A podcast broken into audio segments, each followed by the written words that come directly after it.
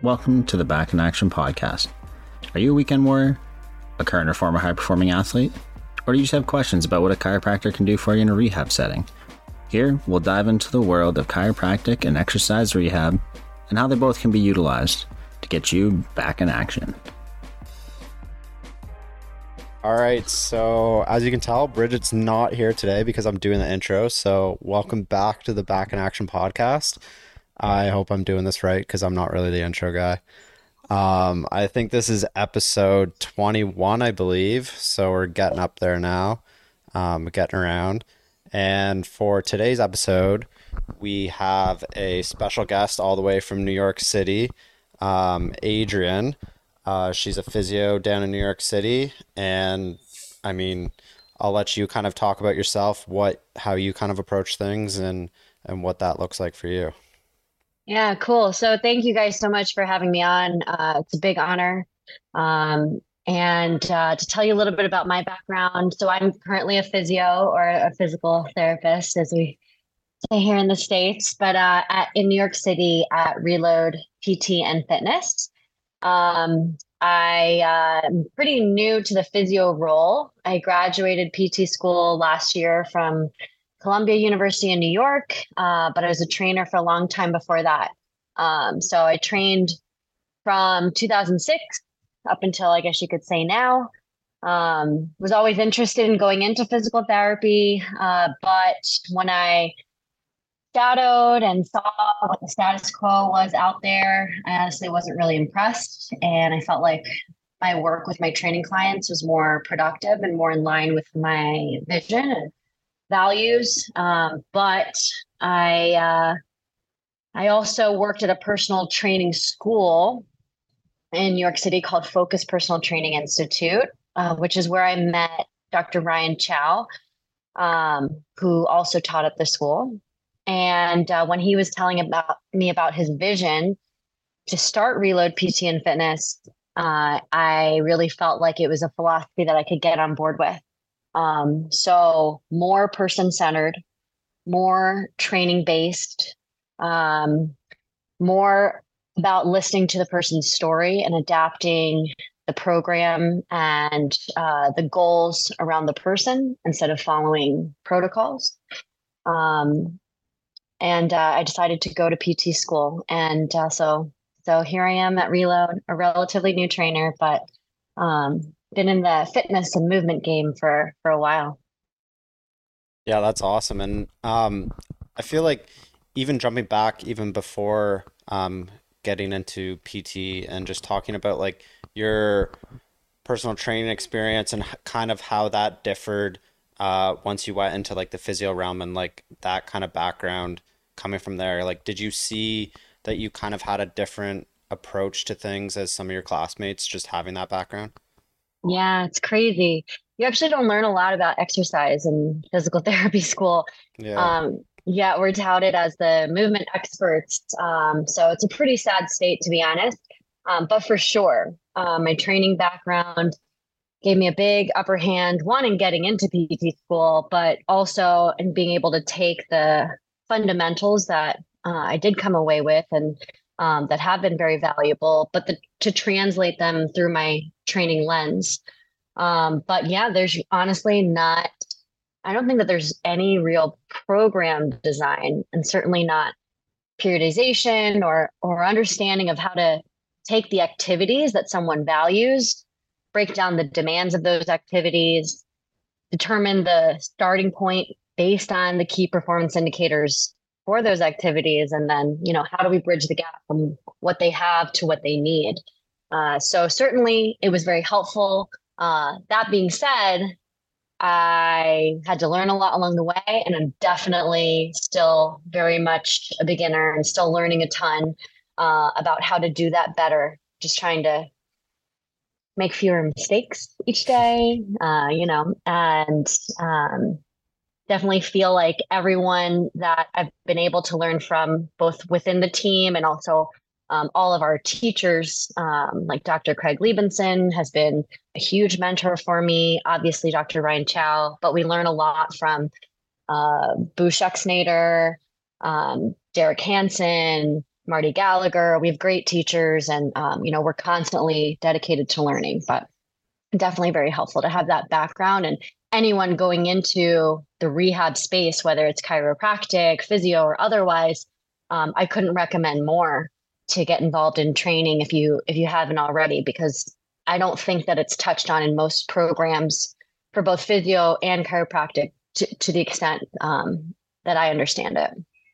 Yes, very much not really touched on at all in chiropractic. So I can only imagine if you're saying that there's not a lot in physical therapy, like that you're taught through that, then there's little to none for us. I know we had maybe one mediocre class about active care, and it was some guy who was living in the 70s still and not up to date on his research, but like to think that he was. And I know that's something that Bridget Austin and I all recognized and kind of why we got together because we all were thinking that same that same thing. Like we want to get away from the just the rack 'em and crack 'em kind of doc and essentially treat more like physical therapists. Like we want to help people build build strength and become like a stronger version and a more healthy version of themselves. Yeah, absolutely. I think the thing that gets under my skin the most is, um, at least my experience in physical therapy school, is a lot of the students and now um, you know be exposed to more and more clinicians a lot of current pts uh, not all of them really value the role of the trainer. Um, and us clinicians have so much to learn from the training world um, yet this idea of being movement experts it's almost built up the ego of physio students and and physios to um, to not really understand how much there really is to learn from people who have a much greater grasp of coaching and programming and modifications and the whole nine. So um, I hope that that changes within the, the education. I think that that's really the the root of a lot of it. If we're going to make an impact on future generations, uh, but really valuing the trainer's role, and that's something that I've always seen uh, Dr. Craig Liebenson do so well in all of the courses that I've taken with him, which which have been many. I think I, I lost count, but um, in all of the courses, he really champions the trainers and and helps everyone attending, um, regardless of their role, understand um, what a big role that they play. Uh, because you know the the state of the world, the state of chronic disease and chronic pain, and all of uh, uh, not all, but many of the musculoskeletal issues that we deal with are often rooted in either doing too much too soon or too little too late and uh, having a greater value for how we can att- uh, address physical inactivity you know which comes down to behavior change which we're not really uh, equipped to do coming straight out of pt school but that trainers often do very very well Yeah, I definitely recognize that, especially coming from the background that I think the three of us had. We're all kind of had that experience, not necessarily to your to your level and all of that, but we've had the experience in the clinics and all of that. And we've seen what rehab and exercise can do for somebody. So that's one thing that I know we ran into a lot in school was a lot of very philosophical chiropractic and like this is the way it is, this is the way it has been, so why change something? and that's kind of what we're trying to do is just change it one little bit at a time and focus more on like getting somebody to be the best version of themselves essentially and i just think that's something that we really lack but are getting a little bit better especially in ontario i can't really speak to most of the states but i definitely can see a lot more of the like the younger population coming in with a little bit better of a background not necessarily there's all obviously some outliers but definitely having the background in it will help like exponentially through it.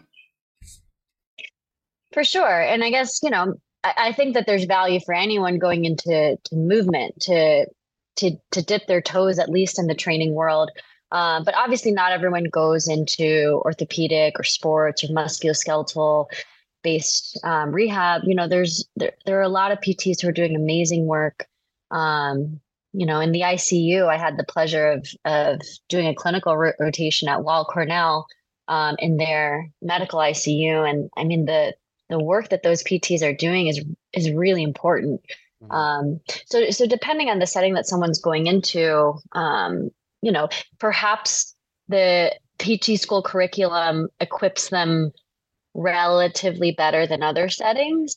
Um, but nonetheless, I agree with you. And um, it gives me hope when I see more and more of the newer generations of students and new clinicians um, having that value and wanting to learn more uh, and going out of their way because PT school is hard.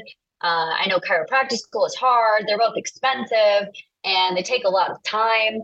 Um, and so when I see this new generation going out of their way to spend time and money and energy um, to learn what's not covered within the curriculum, you know, it's it it really gives me hope that that things are changing. To your point, one little thing at a time. Yeah, definitely. And I think now that we're all kind of at least trending towards, you know, more people using movement and exercise within their um, programs with clients and patients, that things are starting to get better. Um, but I think now people are starting to realize that, you know, everyone, or at least most people, are starting to move on to that exercise portion of it. But I think people are starting to realize too the the importance of communication, and something that I really uh, really valued and like even just seeing some of your content is the stuff that you guys do over at Reload. Um, and especially with that like two hour initial that you guys have talked about. So I was wondering if you could just tell some of our viewers just what that looks like and how did it come to be like a two hour initial? Like where did that kind of come from? Because that's definitely like kind of against the norm of both probably chiro and uh, physical therapy. Yeah, um, I agree. So to to tell your listeners a little bit about um, how we run our evaluation. So yeah, we we block off two hours, so we have up to that amount of time. I'm uh, notorious for using all that time and often going over if I have that time.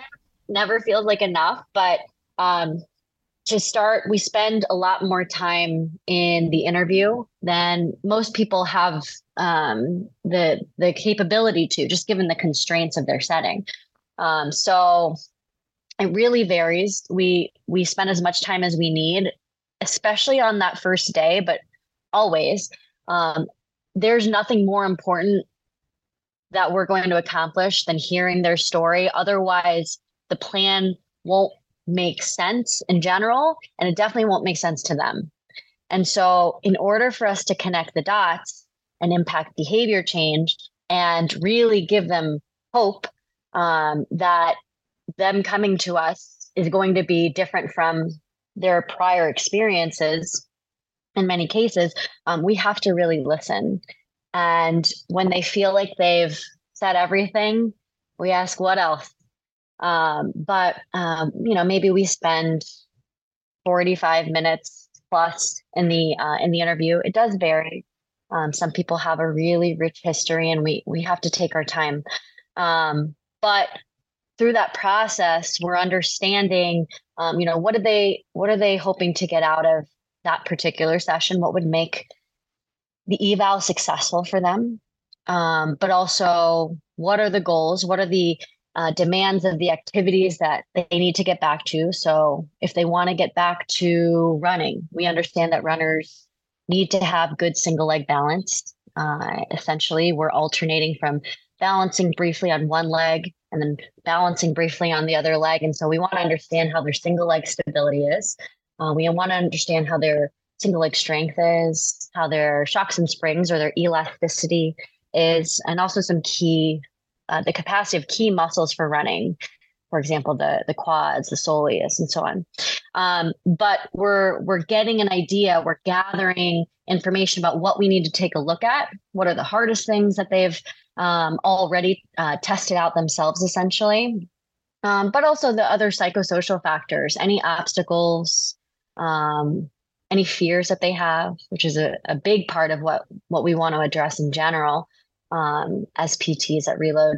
Um, we want to understand where they might need reassurance, where they might need to understand um, that um, where we may need to confront fears like uh, believing activity is dangerous uh, or that hurt equals harm. And uh, what's our best plan of attack, so to speak, uh, for addressing that if it's appropriate on that particular day.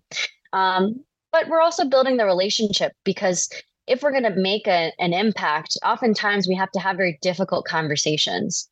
Oftentimes we're trying to break down strongly held but unhelpful beliefs. And we can't really be in a position to do that as strangers.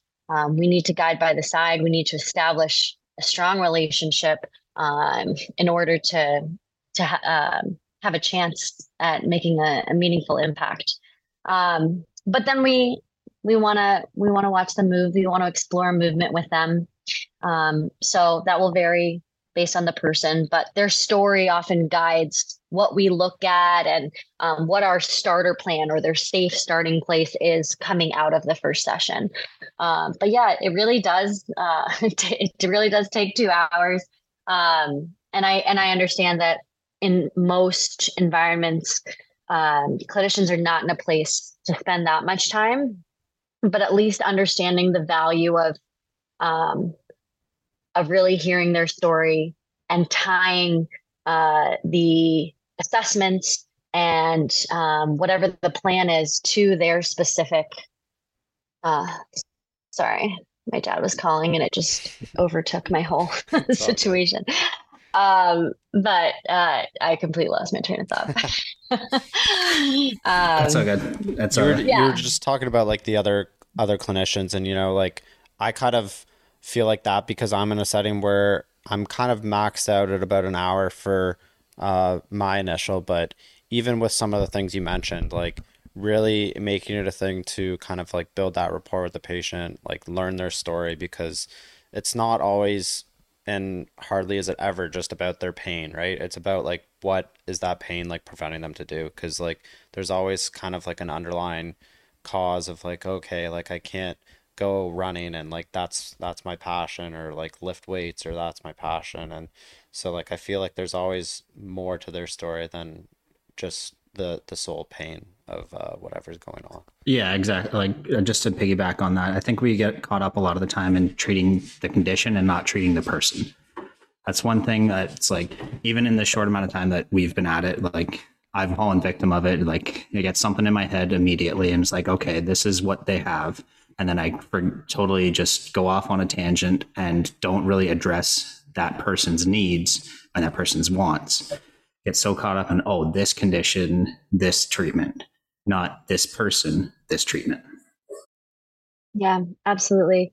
Um, I think you nailed it there. And unfortunately, um, given the prevalence of chronic pain, a lot of that's rooted in just giving non evidence based care, telling people um, things that lead to unhelpful beliefs, um, things that make them scared to move, for example. Um, so it's oftentimes the clinician maybe the physio, maybe the surgeon, whoever um, that's telling them something that ends up impacting um, the way that they move forward with their lives. The doctor says, uh, "Don't do any more squats. Don't do any more lunges." That's the that's the solution that people are presented with. Um, but we all have to get up and down off the toilet. We all have to, you know, do what we need to do, and um, and we need, to be prepared for that. Uh, you know, uh, Tim Tim Gabbett, sports scientist says it's not the activity that breaks you down it's the activity you're not prepared for. So we have to prepare people. Um, not no squats and no lunges is certainly not a not a solution. People have their activities that they value or that they um, that they need to get back to and um, it's i think it's our role to to help them figure out a plan to do that. Yeah, that's huge. And I, f- I feel like as practitioners, it's almost like our most important role is just giving people the permission to move because there's so many other people and so many other things out there that are always constantly telling people to avoid movement, um, like stop doing this, like that's dangerous, like you're putting yourself at risk. So like our our biggest thing that we can do is try and change that narrative and change those people's beliefs because there's so many stuff other things out there that is kind of like fighting those things. That's awesome, Austin. Um, the re- the reassurance piece is huge, and um, I'm just recently um, gaining uh, greater value for what reassurance really means. We, uh, our team reviewed a paper by Joletta Belton. Um, highly recommend. Happy to send it over. uh, but she really breaks down, um, you know, what does what is good reassurance, um, and uh, I I had never seen it broken down in the way that that she explained it. Um, grateful that that Ryan shared it with our team. Um, but it looks at the different components of reassurance, and part of what makes reassurance not helpful is when it's generic when it's just like uh, you're gonna be you're gonna be fine. It's okay. I've seen this before. Don't worry about it. Um, but that it's not rooted in understanding their experience their lived experience um, and also why you know it's okay uh, right doing a thorough screen for red flags and and and stress testing through your movement exploration to understand what are the movements that are um, that are going to be helpful at this stage. Um, but I love how you phrased it, giving them permission to move because sometimes, uh, sometimes that's uh, that's everything.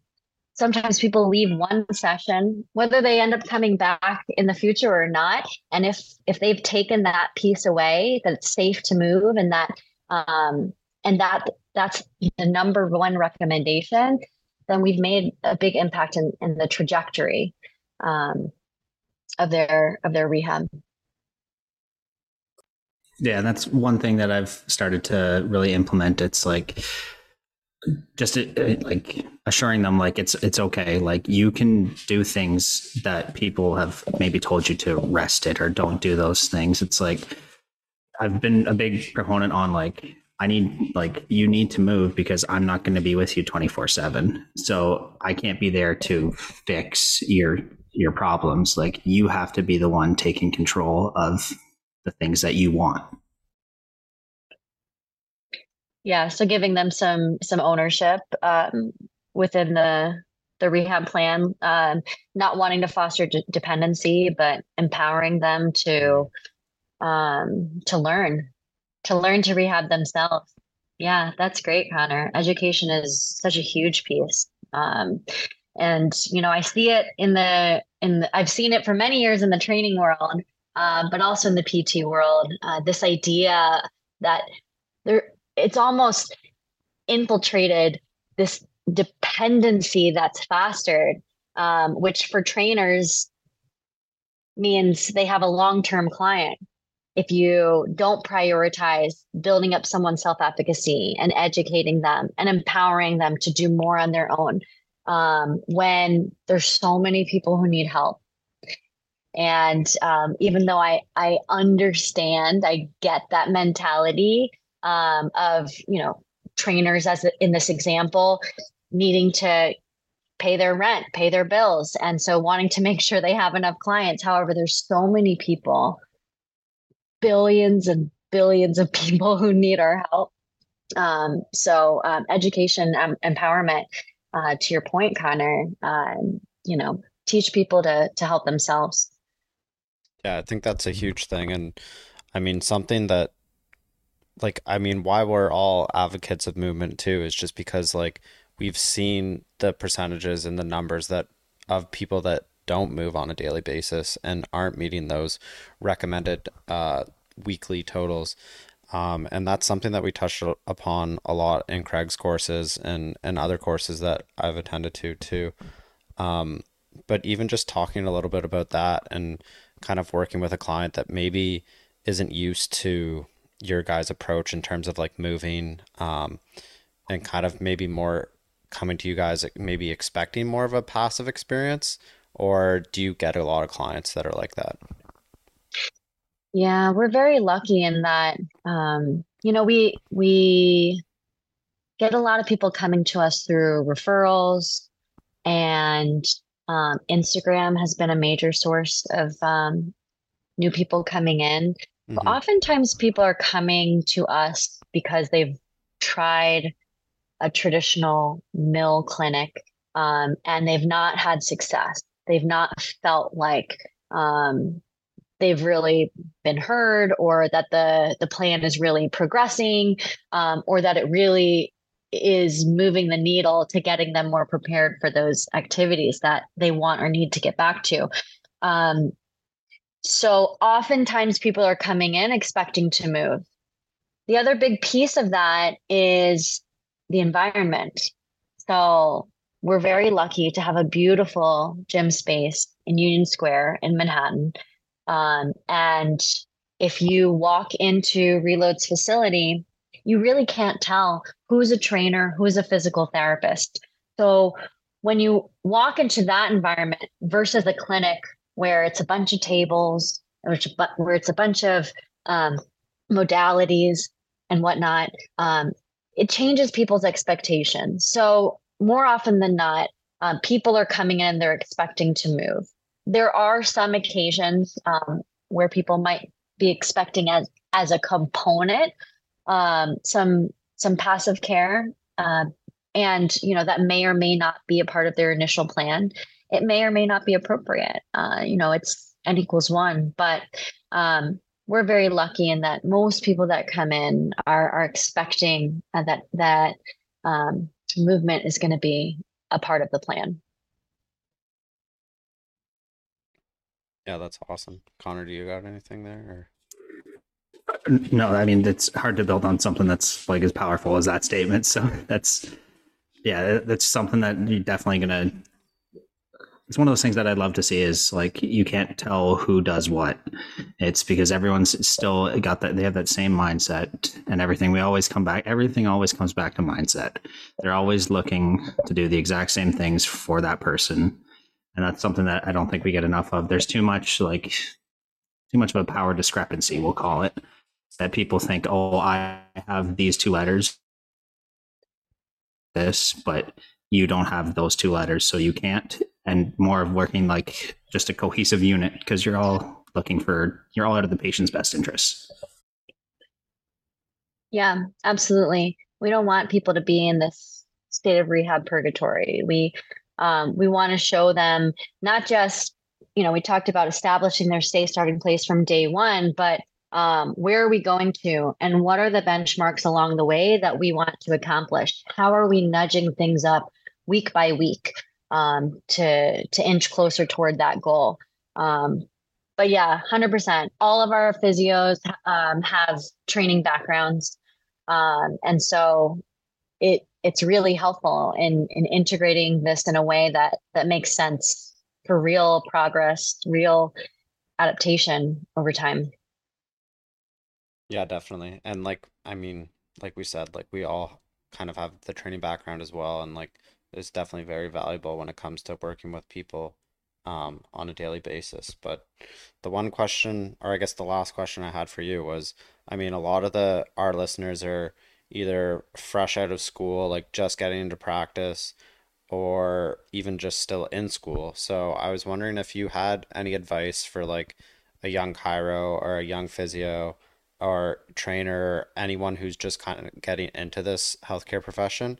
Um, what would it kind of be? I know that's kind of a loaded question, but um, looking back, like if you could give any advice to your to even your younger self when you were just getting into the to the healthcare scene. Um, yeah, stay open minded. Um, be willing to update your priors, as uh, as Craig likes to say.